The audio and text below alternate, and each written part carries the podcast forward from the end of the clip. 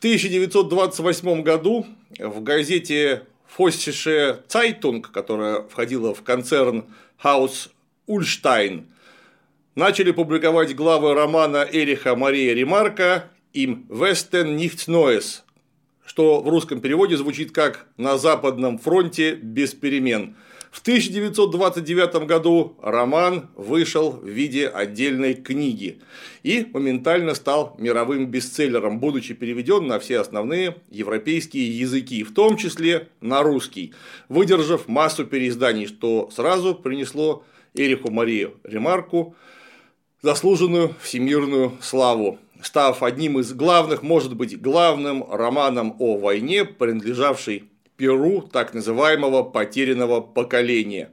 И это в самом деле очень сильная книга, написанная скупо, малоэмоционально, таким э, нарочито невычурным языком, что придает ей невероятный психологизм и даже прием, когда главный герой все события книги описывает от первого лица, и только в последнем абзаце, буквально в последних предложениях сообщается, что Пауль Боймер был убит незадолго до конца войны, в то время, когда сводки с фронтов, как правило, сообщали им Вестен nicht с Neues, то есть на Западном фронте без перемен, что вызывает настоящий катарсис. И вот в 1930 году роман буквально через год после выхода книги экранизировали первый раз в США. В 1979 году была предпринята вторая экранизация. И вот 2022 год. Третья экранизация от Netflix. Ну а значит, с вами киноведы в штатском. Всем привет! Поговорим сегодня об этом замечательном кино. И хочу я предуведомить наш разговор старинным советским кинематографическим анекдотом. Есть фильмы хорошие, есть фильмы ужасные, а есть фильмы киностудии имени Давженко. Его можно продолжить, а еще есть фильмы от Netflix на историческую тему. И это, как правило, просто чудовищно. Возможно, когда-то это было не так, но теперь, извините, кроме слова чудовищно, я не могу применить никаких других терминов вообще. Я посмотрел этот фильм буквально давеча, о, ровно вчера, и уже взялся за карандаш, чтобы погнать вольную строку, то есть выписать основные сюжетные пункты, к которым по старинной нашей схеме выдать кажущиеся мне уместными комментарии. Ну, я не выдержал. Отбросил карандаш и понял, что моя вольная строка не перекроет сценарного мастерства и режиссерских находок э, этого эпического кинополотна. Поэтому уж извините, сегодня у меня просто нечеловечески полыхает, и отблески этого самого полыхания я сейчас, вот прямо сейчас выброшу на голубые экраны. Конечно, мне заметят и будут абсолютно правы. Причем заметят моими же словами, что книга и фильм – это два самостоятельных произведения, которые совершенно не обязаны полностью стыковаться друг с другом. Почему? Да ровно потому, что у книги и у кинематографа два разных языка выражения. Автор книги может нагнать воды, психологизма, экспозиции на 30 страниц, то есть больше авторского листа, и никто ему слова не скажет, то просто потому, что бумага все стерпит, и эта бумага может быть любого размера. Такого, такого, вот такого, как автор захочет. А с кино так не выйдет, потому что книгу, как правило, автор пишет в одиночестве. И Эрих Мари Ремарк именно так и делал, несмотря на свое сложное имя, которое заставляет думать, что это брат с сестрой, а может быть даже две сестры. Нет, это был один человек мужского пола. А кино – это творческий коллектив из сотен людей. И ограничено оно, о ужас, хронометражем, если мы, конечно, не имеем в виду сериала. Ну и сериал-то на самом деле ограничен, просто не так жестко а односерийный полный метр, каких бы чудовищных размеров он не был, это, ну, два с половиной, ну, три с половиной часа. И очень может быть, что вот тех самых авторских книжных средств выражения он не сможет передать по чисто техническим соображениям, ну, потому что не хватит времени. Ну, давайте вспомним нашего любимца Джорджа Мартина. Попробуйте экранизировать даже в сериале одну вот такую книгу целиком. Такая попытка на самом старте обречена на провал. Так делать просто нельзя. И вполне очевидно, что авторы, авторский коллектив кинематографа имеет все шансы взять самый хороший роман или самый плохой роман, что-то в нем подрезать, что-то убрать, что-то наоборот прибавить от себя, а не в своем праве. Именно поэтому книга и фильм – это два разных жанра. И поэтому не нужно думать, что фильм должен быть точным подстрочником к литературной первооснове. Это далеко не всегда возможно. Если мы будем говорить, например, об удачных примерах такого рода, то они есть. Вот, скажем, собачье сердце. Наше отечественное собачье сердце, которое выполнено настолько близко к тексту, что, конечно, не подстрочником является, но чрезвычайно около того. Невзирая на мое крайне сложное отношение к данному произведению, а именно фильму «Собачье сердце», он очень близок к оригиналу в текстуальном смысле, местами напрямую с ним совпадая. Но, что такое собачье сердце? Ну так это ж практически пьеса. Булгаков, наш дорогой Светоч, Михаил Александрович, он писал много для театра, ну а пьеса это почти готовый сценарий. Конечно, собачье сердце это не пьеса, но в силу э, чрезвычайной близости автора к театру текст собачьего сердца невероятно легко экранизируем. И это можно сделать без больших потерь. А вот на Западном фронте без перемен так, скорее всего, не получится. И повторюсь, в третий раз автор имеет право достаточно вольно поступать с текстом. Однако, если мы говорим об экранизации, тем более экранизации настолько знакового в мировой культуре явления, э, мы должны понимать, на нас, ну точнее на вас лежит некая ответственность.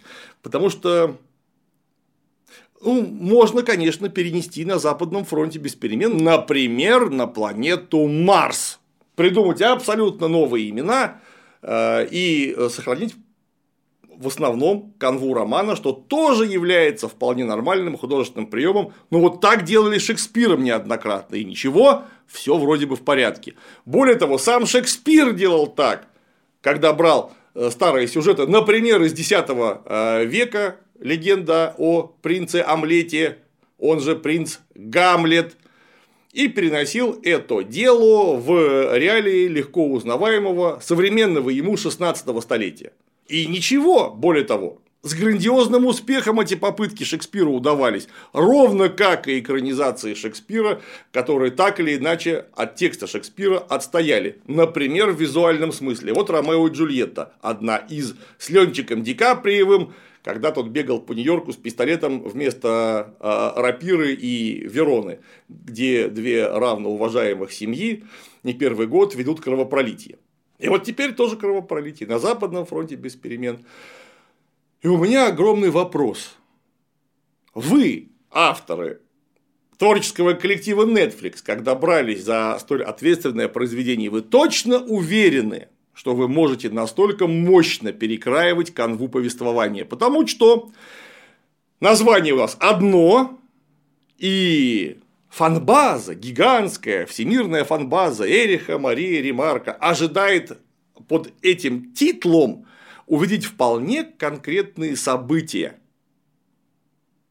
И вот эти события внутри фильма переиначены настолько мощно, что от самого ремарка внутри не осталось почти ничего, кроме названия, которое ко многому обязывает, э, имен, фамилий героев, которые во многом повторены, ну и того, что это происходит на фронтах Первой империалистической войны, которая нынче больше известна как Первая мировая война.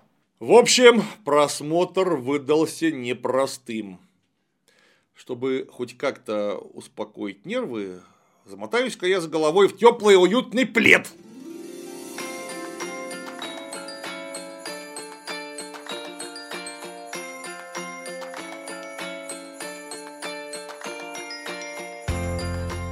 Все же знают, что благодаря пледу и чашке чая любой кинопросмотр становится только лучше, а хорошие фильмы те смотрятся приятнее вдвойне.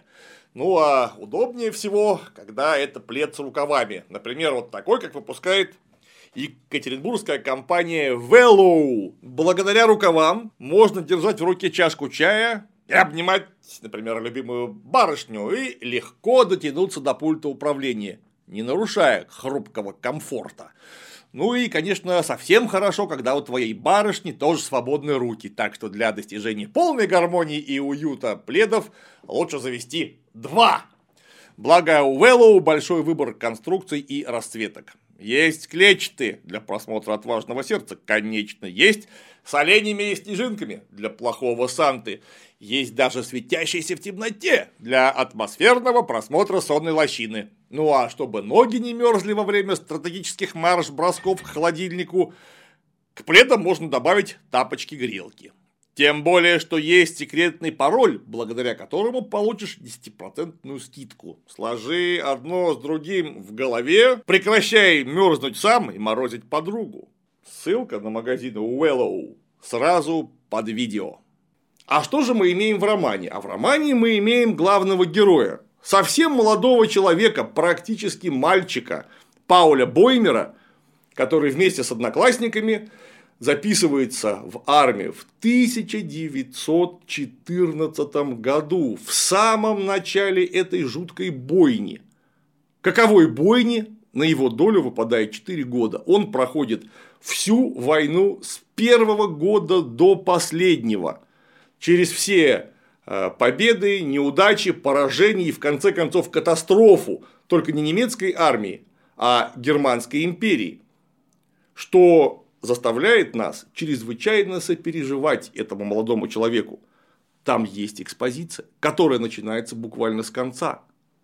Когда Пауль Боймер – это не просто какой-то молодой человек. Это ветеран, дедушка фактически, невзирая на крайне юный возраст – Э, в окружении точно таких же дедушек, как он сам. Станиславу Качинскому при этом, одному из его друзей, одному из героев романа, что-то так за 40. Это и по возрасту немолодой человек.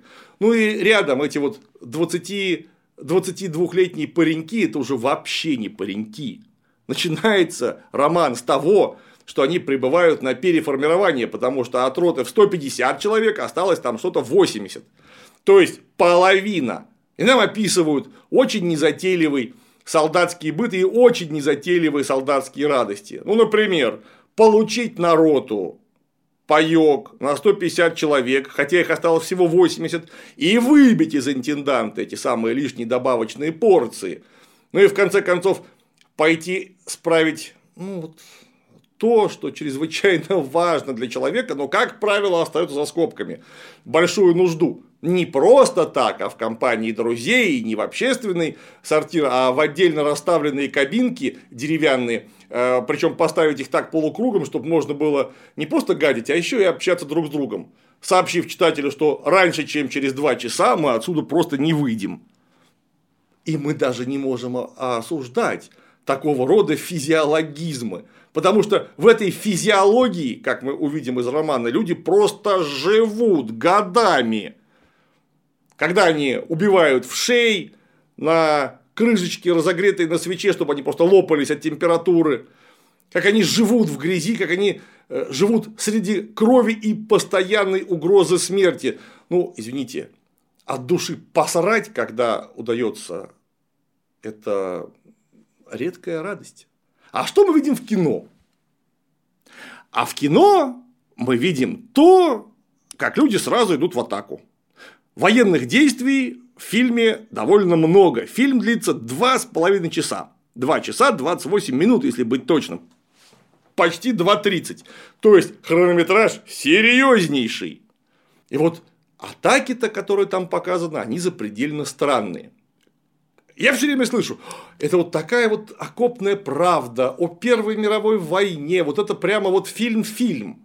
Я ждал, что это будет фильм-фильм, тем более, что фильм 30-го года и 79-го года я, как поклонник Ремарка, не мог не посмотреть и, конечно же, смотрел. Фильм 79-го года даже два раза. Один раз совсем несознательном возрасте, а другой относительно недавно. Так мне было что-то лет около 40, когда я его потребил вторично. Это 2022 года, несмотря на просто несопоставимые технические возможности, отличается от старенького кино, как небо отличается от земли. И я даже, наверное, сейчас неправильно сказал. Как небо отличается от выгребной ямы. И только не подумайте, что я говорю так, потому что там очень много грязи и испражнений и кровищи. Их там много. И они вроде бы не должны портить впечатление, а наоборот. Ведь фильм о об одной из самых жутких войн, которые вело человечество за свою э, недлинную историю. Нет. Выгребная яма там вовсе не в этом состоит, а состоит она в том, что там показали. И вот буквально с самого начала, это правда о войне. Вы когда снимаете фильм про Первую мировую, вы, может, почитаете хоть что-нибудь? Ну, вот так, ради интереса. По этому поводу романов, мемуарной литературы, документов, сводок обоев, э, столько, что можно, в общем, читать бесконечно, и у вас просто не останется времени на съемку фильма. Видимо, вы решили поступить так, как поступали э, герои романа «Понедельник начинается в субботу» из НИИ «Чародейства и волшебства», а именно из отдела абсолютного познания. Помните, как там было у Стругацких? Сотрудники отдела абсолютного познания говорили, что абсолютное познание требует бесконечного времени, а поэтому работай, не работай, все едино. Ну и тут, соответственно, читая источники, не читая их так много, что они требуют бесконечного времени. Поэтому можно не читать. И так, и так все едино. Правда, да? Это так работает? Ну, судя по всему, так. Потому что первая же атака, немцы выскакивают из траншей и бегут куда-то без прикрытия дымов без прикрытия артиллерии, просто бегут куда-то. При этом главный герой выбрасывает винтовку Маузер просто в лужу с грязью, выхватывает саперную лопатку и добегает последние метры по открытому полю саперной лопаткой. Я понимаю, когда саперную лопатку выхватывают в траншей, там довольно тесно. Там использовались далеко не только саперные лопатки. Народный гений такие чистилки окопов изобрел в виде дубинок, утыканных гвоздями, каких-то самодельных моргенштернов, кистеней, черт знает что еще. Ну, лопатки тоже использовались. А вот на что может рассчитывать солдат, который только что зачем-то выкинул винтовку в грязь, с саперной лопаткой. Он может самоубийца. Ну так мы знаем, что Пауль Боймер не самоубийца, это пес войны настоящий к тому времени. Нет, вот оно показано так, как показано. А потом вдруг выясняется, что никакой экспозиции, какую мы имеем в романе, ведь начинается роман с того, что он погружает нас в атмосферу и знакомит с контингентом, вот ничего этого нет. Нас встречают люди, которые в 1917, а отнюдь не 14 году записываются в армию, преисполнены лютейшего энтузиазма. Э, лютейшего энтузиазма в Германии – в 17 году, когда Германия перешла на брюквенный рацион, мне кажется, что энтузиазмом там в то время пахло гораздо меньше, чем в 14-м. Вот если бы этих а, радостно улыбающихся людей показали в 2014 году, я бы поверил, они оглушены националистической пропагандой и уверены, что можем повторить при Бисмарке в 1871 году во время франко-прусской. Французов отколошматили в одну калитку так, что словами не описать. Ну так еще раз так же отколотим. Ну, займет война месяца три. Хорошо, полгода. Мы все это грудь в орденах, пуговицы в ряд, вернемся домой. Идеально. Но что-то пошло не так. И вот к 17-то году было точно понятно, что именно пошло не так и куда. Войне ни конца, ни края. Насчет отколошматить французов забудьте творится настоящий ад. Причем ад творится не на фронте, а везде. И нам показывают вполне сытых, радостно улыбающихся людей, которые поступают на призывной пункт, потом, видимо, в учебку, и вот они уже очень довольны едут на фронт. Фу. Скажите, а почему в 17-м? Вот что бы поменялось в кино, если бы все происходило с 14 -го года, как в книжке? Ну, вот просто вопрос такой. Это, может, потребовало бы увеличения хронометража? Никак нет, не потребовало бы. Может быть, это потребовало каких-то дополнительных технических усилий? Никак нет. Привело к перерасходу бюджета? Опять же нет. Ну просто негде там перерасходовать бюджет из-за того, что вы в два с половиной часа уместите 4 года или полтора. Не поменяется ровно ничего. Ну, просто потому, что вы показываете одну атаку, вторую атаку, третью атаку. Одна у нас была в 14-м, другая в 17-м, последняя, скажем, в 18-м. А нет, у вас тут все 17-18 год, то есть спрашивается, а где уважение к авторскому тексту? Но это на самом деле замечание, это всего лишь по форме. Потому что, ну да, хорошо, сократили вы в три раза хронометраж э, повествования, внутреннего собственного повествования с 4 лет до полутора, ну, может быть, даже чуть меньше. И что? И ничего. Если бы вы сохранили самое главное, а именно экспозиционный ресурс, предоставленный вам гениальным Эрихом Марией Ремарком. От романа не оторваться. Мне все эти немцы, да и любому читателю, ну натурально как родные, потому что там живые люди. Да, конечно, описанные довольно скупо. Без э, пятистраничных рассуждений о том, ой, как тут плохо, или наоборот, ой, как тут хорошо. Или тут ой, очень страшно, или ой, нет. И вот со всеми этими описаниями дождя, э, снега, полей перелесков, там этого вы не найдете. Но вот эти вот скупые описания, что Станислав Качинский, человек с редкими усами и покатыми плечами, отличался редким нюхом на артобстрел и насчет добыть пожрать. Вот смотрите, вот, вот эта экспозиция, коротенькая. Дальше его еще глубже проэкспонируют действием. Вот просто какие-то люди. Вообще какие-то люди, которые куда-то почему-то с радостными улыбками едут. Рядом с ними усатый унтер-офицер Химмельштос. Нам про него э, что сказано вообще в фильме? Ничего не сказано в фильме. Вообще-то это очень сложный персонаж, который тиранил главных героев так, что они вынуждены были сделать в итоге ему темную и отбудскать. Так, чтобы никто не увидел физиономии исполнителя. И в конце концов, после очередной атаки, они идут с ним на мировую, потому что не смотришь, он сволочь, а это свой. Причем человек храбрый, который ведет себя как нормальный солдат. Вот где эта арка, где этот, вот этот скупой мужской настоящий психологизм? А его там нету. Там просто появляется унтер-офицер Химмельстос, который э, заставляет всех ходить в противогазе и что-то орет. Он у меня не вызывает ни сочувствия, ни сопереживания, ни ненависти, ничего.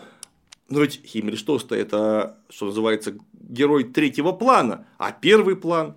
Вот у нас есть Пауль Боймер, Станислав Кат Качинский, их товарищ Тьяден и какие-то другие фамилии. Они просто появляются и исчезают, чисто как фоновые явления. Я про них не знаю ни хрена. Кроме того, что некоторые из них, возможно, были на призывном пункте с Паулем Боймером, главным героем. Так как я про них не знаю ни хрена, они у меня не вызывают никакого сопереживания. Я просто не понимаю, кто это. Я уж молчу о том, что они взяли, создатели кино, разумеется, и за каким-то лешим бесом переиначили судьбы главных героев. Потому что вообще-то Тьяден – это единственный человек, который из всего повествования остался в живых и вернулся домой, и потом появится в романе «Возвращение». Да и вообще и на Западном фронте, и Э, возвращении три товарища это же ну, примерно одна и та же история, пересекающаяся э, друг с другом. А вот если мы возьмем тот самый Netflix, который соберется вдруг снимать продолжение, ну, например, возвращение, вдруг выяснится, что Тьяден-то в вашем кино погиб, точнее, умер в муках в самом конце кино. А он не умер в романе, он вообще-то остался жив. Там, вы представляете, толпа, вот просто толпа народу. Там Детеринг, Конторинг, Бертник, Йозеф Хамахер, Мюллер. Вот возьми любую фамилию поставь, просто любую ваш фильм, и все станет несколько легче. Да, именно что несколько. Полностью фильм от этого не удалось бы спасти. Нет, вы взяли, убили единственного человека, который выжил, а именно Тьядана. За что? Станислав Качинский, который выжил во всех жутких совершенно перипетиях романа и в конце концов получил рану, его Пауль Боймер на, на горбу на своем вытаскивал. Вытаскивал он его откуда? До спиритка он его тащил из-под огня. И вытащил бы, если бы им обоим страшно не повезло. Бахнула где-то граната, снаряд и его осколком убило. О чем Пауль Боймер не знал, пока не дотащил его до лазарета. А что мы увидели в кино? Эти два лося, я имею в виду Боймера и Качинского, без оружия э, пошли куда-то воровать гусей. Ну, то есть, курохватничать. И это было в романе, да, да, было. И вот они не смогли украсть двух гусей, их запалил хозяин тех самых гусей и принялся стрелять в них из дробовика. И вот они по полю, где нет просто ничего вообще, это вот поле и ничего, они побежали, э, видимо, в расположение. Бежали два здоровых мужика довольно долго.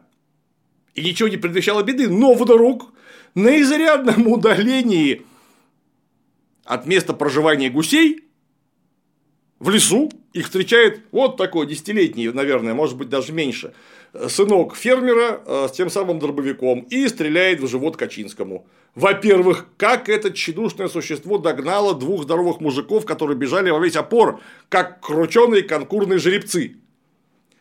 Откуда он узнал, где именно их подкарауливать? И что именно заставило маленького мальчика застрелить одного из солдат? Что?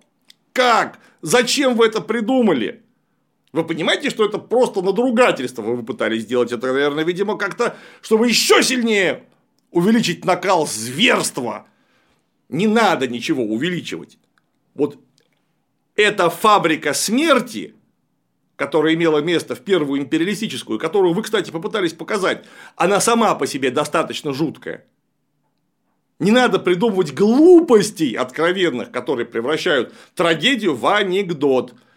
И то, что вы показываете в виде визуала, это тоже анекдот. Вот два человека, но, видимо, они в увольнении. В самоволке, кстати, я так и не понял, они в увольнении или в самоволке. Они были на переформировании, куда-то ломанулись, ну, за едой, понятное дело. Или они с передка сбежали. Но почему вокруг нет ни хрена вообще? Далеко вы пешком уйдете? За курицей, ну, или там за гусем. Ну, хорошо, километров за пять. А около линии фронта, там кое-что происходит. Там едут машины туда и обратно, идут маршевые пополнения, уходят э, люди на переформирование, ну хоть что-нибудь на заднем плане покажите, где-то там фронт, который перемалывает по 20 тысяч человеческих жизней в сутки, то есть там должно просто грохотать, какая-то перестрелка идти, самолеты летать, а тут пустой кадр, заснеженный лес, чисто поле и два лося. Без оружия, которые ломанулись куда-то за гусями. Почему? Как это так получилось? И это еще закончилось э, летально для Станислава Качинского, который получил серьезную рану, вот его э, Боймер дотащил, вот там что-то взорвалось, и вот, пожалуйста, как и в книжке, э, один из э, любимых персонажей погиб. Но началось все с воровства гусей и мелкого мальчика с дробовиком. Что это было просто, скажите мне. А военные действия? Да, там, насколько я понимаю, не самые плохие мундиры. Все вроде бы похоже на какую-то правду. При этом солдаты купают свои винтовки в говне постоянно. И это вообще никак не мешает им потом из них стрелять. Вы понимаете, что даже автомат Калашникова который является просто королем безотказности, вот когда с ним будут поступать так регулярно, даже он стрелять перестанет. Ну или, по крайней мере, будет стрелять с известными проблемами. Винтовка Маузера – это настоящее чудо того самого сумрачного тевтонского гения конца 19 века, изготовленный очень хорошо, с идеальной, по тому, конечно, периоду, пригонкой деталей, что заставляет обращаться с ним бережно, Именно бережно, потому что если его засрать, он не будет работать вообще. Его придется разбирать и чистить. За подобное обращение с оружием вообще-то карали. И карают до сих пор. Так с оружием поступать нельзя. И более того, людям, которые на фронте далеко не первый день и даже не первый год, рассказывать специально этого не нужно, потому что от этой винтовки во многом зависит их жизнь. А значит, вот он сам будет весь в говне, вот по глаза. А винтовка, будьте уверены, что бы ни случилось, из последних сил винтовка будет в нормальном работоспособном состоянии. При этом, вот в каске новобранцев э, смотреться можно, но они же просто все нулячие, новенькие, чистые. Почему? А самому главному герою Паулю Боймеру каску даже поменять не могут. Вот в него бахнули, ну не знаю, видимо, что-то типа снайпера Марксмана. Бахнул, попал ему в лоб, пуля прошла по касательной, голова осталась целая, шея почему-то не сломалась, он упал на дно э, окопа, ну и потом в этой самой пробитой каске он будет ходить до конца фильма. Учитывая, что приголубили его в 17 году, сразу после поступления на фронт, и в 18 году он все еще ходит в дырявой каске со следом пулевого пробития. Кстати, э, подскажите, пожалуйста, если в каску влетела пуля из винтовки и пробила ее, э, каков шанс того, что молодой человек внутри каски останется невредим? Я не говорю, что он обязательно 100% точно умрет, но каков шанс, что он останется невредим? А там ничего, он просто сел на жопу и все. Я думал, пуля по касательной прошла. Немецкие каски эти рогатые очень крепкие, никаких сомнений нет. Вот прошла пуля по касательной, но его глушануло слегка. Такое быть может. Верю легко. Они, собственно говоря, для этого и нужны. Против касательных попаданий, против осколков, камней и всех прочих неприятностей, которые, как правило, сопровождают артобстрелы. Сразу понижая Э, смертность родения бойцов там, на известные э, десятки процентов. Очень хорошая вещь. Но если каску пробило, то есть пуля вошла в корпус и оставила там отверстие, вот за корпусом находится башка. Даже если пуля просквозила мимо головы, то удар будет такой, что очень э, не факт, что шея даже здорового, человека, здорового мужика, вот Шварценеггера, что шея выдержит и позвонки не треснут. Ну, как минимум, какую-то контузию, ранение, ведь ничего что не показано, да? Ну и потом снова немцы ходят в атаку без артиллерийского прикрытия. Да как такое может быть-то в 17 в 18 году? Неважно. Вот как такое просто тупо может быть? И вот очередная атака. Немцы выбегают из траншеи и прям вот так по полю бегут на французов забираются в окопы, в окопах начинается соревнование по вольной борьбе. Причем строго, как правило, один на один. Вот они что обнялись, один другого в грязь, другой другого в грязь, а, там стукнул чем-нибудь, следующего давай и так далее. Есть неплохие моменты перестрелок, но как-то все очень малолюдно. Посмотрите сцену атаки, правда, не немцев на французов, а наоборот – из фильма 1930 года. Вот где ад, потому что в траншеях не протолкнуться, там месиво просто из-за насыпавшихся французов. Вот это смотришь и веришь, несмотря на то, что снят, конечно, по нынешним временам, прям скажем, о бога, он не могли тогда по-другому снимать, уж извините. Однако накал там такой, что только остается это, ватник жевать, когда смотришь, страшно просто, потому что очень. А вот эта вот вольная борьба, она должна напугать, растрогать или что? Как-то героев раскрыть? Да никак. И вот все, захвачены траншеи, главные герои немедленно бросаются жрать прямо там в блиндаже. Конечно, даже у Ремарка описано. Французская трофейная еда пользовалась огромной популярностью, потому что она была хорошая, и ее казалось много гораздо больше, чем давали немцам. Я Одного не помню, чтобы эту еду начинали жрать прямо там, во время боя, в транше, ее бы прибарахлили и утащили с собой. Ну, Ремарка что-то описано, как они шесть банок тушенки того приватизировали. А потом с удовольствием освоили их в кругу друзей. Вообще, теме еды, потребление провианта, удовлетворение собственного голода, очень много места уделено ремарку. Как они оладьи под обстрелом в подвале жарили. И несмотря на то, что дымок французы запалили, они дожарили такие эти оладьи и потом убежали вместе с ними. Потому что жрать хотелось безостановочно. Веришь, ремарку? Вот тут они приняли жрать прямо там, в траншее. И вот дрожит земля. Заметьте, это 18-й уже год. Почему 18-й? Я вам сейчас скажу. И вот дрожит земля. Ой, что это? Все, быстро дожрав, похватав тушенку, выбегают и видят, как на траншеи наступают французские танки Сен-Шамон. Ну ладно, танки Сен-Шамон это как-то не очень здорово загримированная советская гусеничная техника, как какой-нибудь МТЛБ или типа того. Не готов сейчас э, свидетельствовать. Я точно знаю, что замаскированы они под французские танки Первой мировой очень плохо, потому что в полный рост видны гусеницы. И ходовая часть, собственно, этих гусениц, которая была у Сен-Шамонов, вообще другая. И на всей французской технике она была абсолютно другая. Там были вот два направляющих колеса и посередине такая панель с механизмами натягивания гусениц. Сейчас я не помню точных терминов, но тем не менее, посмотрите вот то, что нам показали в кино, и посмотрите на настоящий танк Сен-Шамон. Мягко говоря, это не одно и то же. И что делают немцы в 18 году, под конец войны? Они смотрят вот такими глазами на танки и начинают пытаться остановить их атаку огнем из пулеметов и, и винтовок.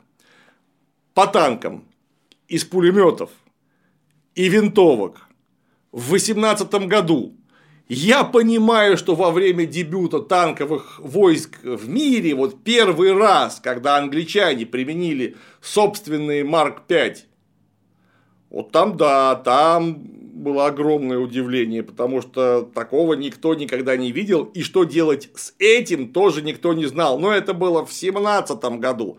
А в 18-м немцы не просто знали, что такое танки, у них уже были свои танки, и никто по тяжеленным даже, наверное, не танкам, правильнее сказать, а самоходным артиллерийским установкам САУ Сен-Шамон не стал бы стрелять из винтовок просто нахрена. А знаете, как я понял, что это 18-й год? А вот если бы вы смотрели кино, вы бы тоже поняли. Потому что прямо параллельно с военными действиями, что бы вы думали происходит? Ну вот если вы не смотрели, догадайтесь. Вот три попытки, что происходит? А переговоры в Компьенском лесу вот в том самом знаменитом вагончике, где маршал Фош яростно угнетал проклятых бошей, этих гунов недоделанных. Угнетает он их там и унижает по полной программе. Но скажите, пожалуйста, а вот во время переговоров в Компьенском лесу, какие танковые атаки предпринимали французы? И вообще, что в это время происходило на фронте? По-моему, на фронте в это время происходило вот именно то, как называется роман. Им Вестен Nichts Neues. С запада никаких новостей. Потому что ничего и не происходило, все, война уже пошла по затухающей, все. Компьенские переговоры – это финиш, финал, уже все, Германия воевать больше не может, французы не хотят, все очень устали и очень напуганы. Но нет, вот прямо параллельно с переговорами, я ничего не преувеличиваю, происходит атака на, фран... на траншеи, массовая атака французских танков, вот это вот какая-то бойня очередная. Как вы такое придумываете? И главное, зачем? У Ремарка что-нибудь было про эти переговоры в романе? Ни одного слова. Зачем вы вставляете э, абсолютно побочную сюжетку, которая что меняет? А ровным счетом ни хрена она не меняет. И сейчас вы поймете почему. Потому что к маршалу Фошу и немецкой делегации добавляется третья сюжетная линия. Вот смотрите, вот на это хронометража хватило. Появляется некий генерал, мой братан из братства лысых. А, да, и усатых, кстати, дважды мой братан который в основном занимается тем, что что-то жрет и своему адъютанту излагает, что он настоящий прусский военный, который просто немножко опоздал родиться, и он должен обязательно победить. А вот в это время негодяи в Компьене продают нацию. Это показывают не один раз. Я сейчас боюсь соврать. Раза три. Вам вот на это хронометража не жалко? Я с одного, первого раза понял, что генерал, ну, не знаю, Людендорфа, может, имели в виду, хотя не уверен, кого они имели в виду, что генерал наглухо долбанутый. Это просто военный маньяк, ну, по крайней мере, как вы пытаетесь его изобразить. Когда воевать уже невозможно, он говорит, что нет, а я воевать все равно буду. Но хоть метр у французов оттяпаю, чтобы не думали, что я сыкло. Потому что вот у меня такая воинская честь, я потомственный военный, идите все нахер, короче говоря, буду, вот война закончится, когда я скажу, ну, вы поняли модус, да? Я сразу понял с первого раза, и потом мне показывают его еще раз, и еще раз, и еще раз, и он несет там постоянно одно и то же. Вот скажите, если вы вели этого генерала, может быть, не нужно было вводить э, компьенский вагончик? Он отжирает до хрена времени, сбивает ритм повествования, отсутствует в первооснове и вообще ничего не добавляет. Вот просто сказали бы, вот на фронт прилетает цедула, что у нас перемирие. С 11 часов следующего дня стрелять больше нельзя, все, война закончилась. Это работает точно так же, как вот эти бесконечные сцены в Компьене, которых нету в романе, которые вообще не нужны для фильма. Лучше бы в этот хронометраж, я к чему, собственно, веду. Потратили на то, чтобы проэкспонировать главных героев и заставить нам им сопереживать, не меняя, как Бог на душу положит вообще судьбы, описанные в великолепном романе Ремарка. Ну уж если вы именно этот роман собрались экранизировать. Имея в виду, что до вас этот роман э, не без успеха. Экранизировали уж дважды. Зачем эти сцены? Они не нужны. Тем более, что никакого генерала не было вообще. А еще в кино нет вот того самого, что нам обозначает Пауля Боймера как нормального человека. Это целые главы, когда его подразделение сторожит лагерь военнопленных с русскими, которых Пауль Боймер описывает как бородатых людей с лицами апостолов и делится с ними сигаретами, потому что он видит в них точно таких же людей, как мы, как он, как любой другой человек на планете Земля, которые оказались в состоянии взаимной бойни не по своей воле и абсолютно бессмысленно, что они там вообще делают, что они все там делают. Вот из этой главы именно из нее делается понятно, что человек – это человек, и война для него не свойственна. Это абсолютно чуждое явление человеческой природе, не имманентное ей. Это привнесенное общественным бытием и общественным строем явление, которое противно природе человека вообще. И вот там, где Пауль Боймер становится на одну доску с военнопленными, делится с ними очень драгоценной вещью, сигаретами, ничего практически не требуя взамен, следит за их бытом, вот это показывает нам очень много. И нам очень много показывает визит Кайзера на фронт, который воспринимают, ну, в лучшем случае, с усмешкой. Безо всякого энтузиазма. Вместо этого у нас есть три явления долбанутого лысого генерала. Зачем-то. Там не будет ни лагеря военнопленных, важнейшего психологического места всего романа. Там не будет визита Кайзера. Еще одной рэперной точки, откуда разворачивается психологическое отношение э, и автора, и главного героя через него э, к всему происходящему. А что у нас там есть в итоге? А еще у нас там есть в итоге последняя атака.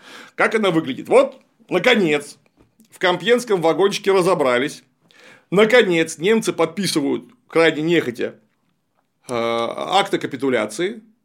И поступает распоряжение. 11 часов утра следующего дня перемирие, война закончена. Что делает долбанутый генерал, узнав про это? Он весь такой матерый, выходит на балкон, и э, построенному личному составу сообщает, эй вы, скоро мы пойдем домой, но чтобы никто не думал, что мы убежали, как какое-то сыкло, мы возьмем вот этот вот эти вот позиции, чтобы не достались французам, потому что вот там встанет нога немецкого солдата, вот все, в атаку. Внимание, в атаку за 15 минут до конца войны. Вы себе физически вообще можете это представить? Нахрена это? Я понимаю, что нужно было наконец убить Пауля Боймера максимально дебильным способом, ну так, чтобы показать бессмысленность войны. Но это не может быть за 15 минут до конца. Не может быть в принципе, потому что генерал, какой бы маньяк он не был, это профессиональный военный, о чем вы нам толдычили аж три сцены подряд. Ну а профессиональный военный, он, наверное, понимает, что за 15 минут не то, чтобы взять какой-то какую-то позицию, вообще ничего нельзя. А он сам очень может быть после этого пойдет под трибунал. Очень даже запросто. Но нет. Атака, опять вольная борьба, э, которая продолжается в этих траншеях очень долго, один на один с каким-то французом, Пауль Бомер там завешивается, то проигрывает, то побеждает. Ну и в конце концов, в темноте блиндажа, вынырнувший неожиданно сзади француз втыкает в спину Боймера игольчатый штык. Собственно, через некоторое время он умрет.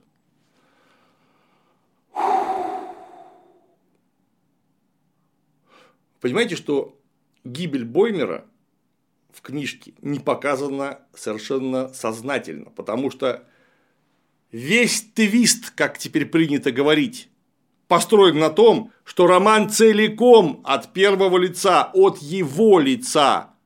Поэтому имеется в виду, наверное, что так как это пишется от первого лица, то главный герой наверняка остался жив. Войну он должен пережить, чтобы это написать. Но нет! Он в последнем абзаце погибает абсолютно анонимно, и мы не видим, как это происходит. Что и наполняет нас последними каплями понимания того, что сам Ремарк пережил и что пережило все его поколение, которое недаром называется потерянным. Но нет, нам эту смерть показали вот так вот. Причем очень глупо. За 15 минут до конца войны, ну, наверное, уж там за 2 минуты, за минуту до конца войны, в какой-то французской траншее, где Пауль Боймер занимался вольной борьбой с каким-то еще французом. Вот, собственно, все. Оно нам персонифицировала смерть, обозначила ее, показала, ну, полностью убив авторский замысел, целиком. И самое главное, не привнеся ничего нового, хорошего, светлого, умного, доброго, вечного и драматургически выверенного. Потому что, извините, устроить такое за 15 минут до конца войны, и я не верю ни одному вашему слову, и ни один разумный человек не поверит вообще. Ну вот не может быть такого, и все это тупо. Знаете, что мне напоминает этот сценарий и этот фильм? А вот одну сцену из того самого фильма. Новобранцы, Enter траншея. Вот в самом начале. Льет дождь. Прилюто льет дождь. Все мокрые, вот буквально до нитки. В траншее, где по щиколотку, где по колено воды. Ну и Химмельштос говорит, сухие ноги – это главное. Что стоите? Снимайте каски, вычерпывайте воду. Блин, окоп, он же траншея, там совсем полный профиль, льет дождь, проливной, касками, вычерпывать воду. Скажите, а нахрена? Вот они стоят и вычерпывают воду. Причем это так тупо выглядит, господи боже мой. Вот он берет каску и плескает куда-то. 90% воды падает на стенку траншеи и тут же стекает обратно. Они это вычерпывают, вычерпывают, вычерпывают, вычерпывают, а дождь все идет и идет и идет. Это абсолютно бессмысленное занятие, ведущее ни к чему. Под дождем оно не может к чему-то вообще привести. И исполняется по-идиотски. Я понимаю, если бы они какую-то пирамиду бы из себя изобразили, когда один зачерпывает ведро и передает ее вверх так, чтобы подальше в какой-нибудь какую-нибудь воронку, короче говоря, к чертовой матери с траншеи, чтобы ее вылить. Ну, хоть как-то так, потому что вот это подкидывание воды вверх под дождем – это бред. И вот весь сценарий и весь положенный на него фильм выглядит именно так, как вычерпывание воды из полнопрофильной траншеи касками под дождем. Это вот просто переливание из пустого в порожнее, из пустого в порожнее, из пустого в порожнее.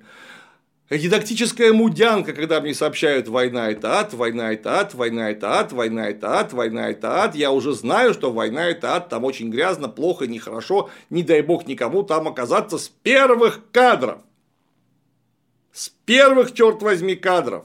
Что там от ремарка? Ну вот вместо того, чтобы показывать эту грязь под чудовищно заунывную музыку, которая не прекращается почти ни на секунду. Вот что там есть у ремарка? А у ремарка есть живые люди – это самое главное. Потому что вот этим вот картонным силуэтом я сочувствовать никак не могу. Хоть ты их 8 раз гуще перемажь говном. У ремарка люди ведут себя как люди. В очень неприятной экстремальной ситуации.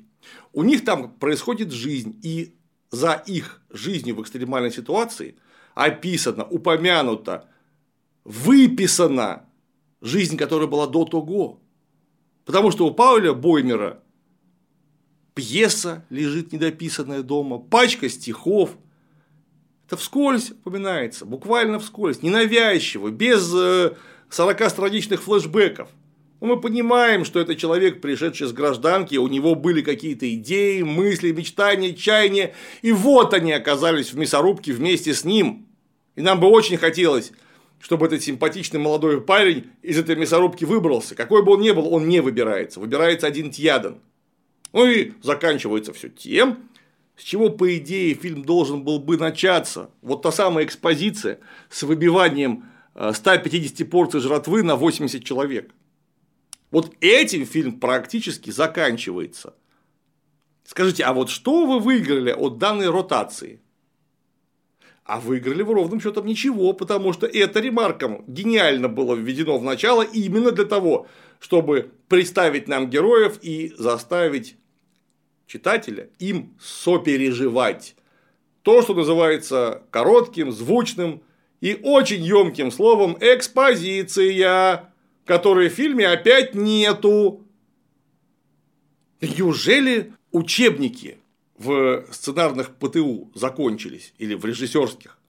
В общем, судя по всему, они, если не закончились, то вы их просто не читаете. А если читаете, то, видимо, очень плотно забыли. Вот режиссер данного кино снял э, году в 15-м сериал Deutschland 83. Ну, то есть Германия 83, где очень много наврано про ГДР. Ну, понятное дело, как иначе-то. Но там вроде бы как с последовательностью драматургического повествования куда больше порядок, но, видимо, со сценаристом повезло. Ну, или вы за 7 лет настолько все хором отупели, а отупели вы очень сильно, потому что пока я смотрел это кино, я А, там ремарка не увидел, Б, чувствовал, как у меня извилины распрямляются от всей этой ахинеи, которую вы мне показываете. Если вы думаете, что примерно годной матчастью и красивыми планами это можно спасти, нет, нельзя. Я тот еще заклепочник, я очень люблю заклепочки. Но когда я смотрю настолько бредовое повествование, да вы их хоть обваляйте в бриллиантах, облейте золотом и еще раз обваляйте в бриллиантах, это не спасет. Потому что я не могу им сопереживать, черт возьми. И зачем вы своими руками взяли и стали копаться в основной конве сюжета ремарка, в основной конве. Я понимаю, там тут отрезать, тут добавить, чтобы влезть в хронометраж, нечто лишнее выкинуть, но вы главным героем переиначили судьбы, во-первых, во-вторых, от главных героев осталось только два человека, это Пауль Боймер и Станислав Качинский, все. Остальные это просто какие-то фоновые марионетки, которые она вот была, вот ее уже нет, и мы должны ей почему-то сопереживать, черт возьми, почему, но я, кажется, уже начинаю повторяться. Это главная претензия к вашему кинопродукту со вкусом натурального которое по факту является вычерпыванием пустой воды из траншей под дождем. С чем я вас и поздравляю.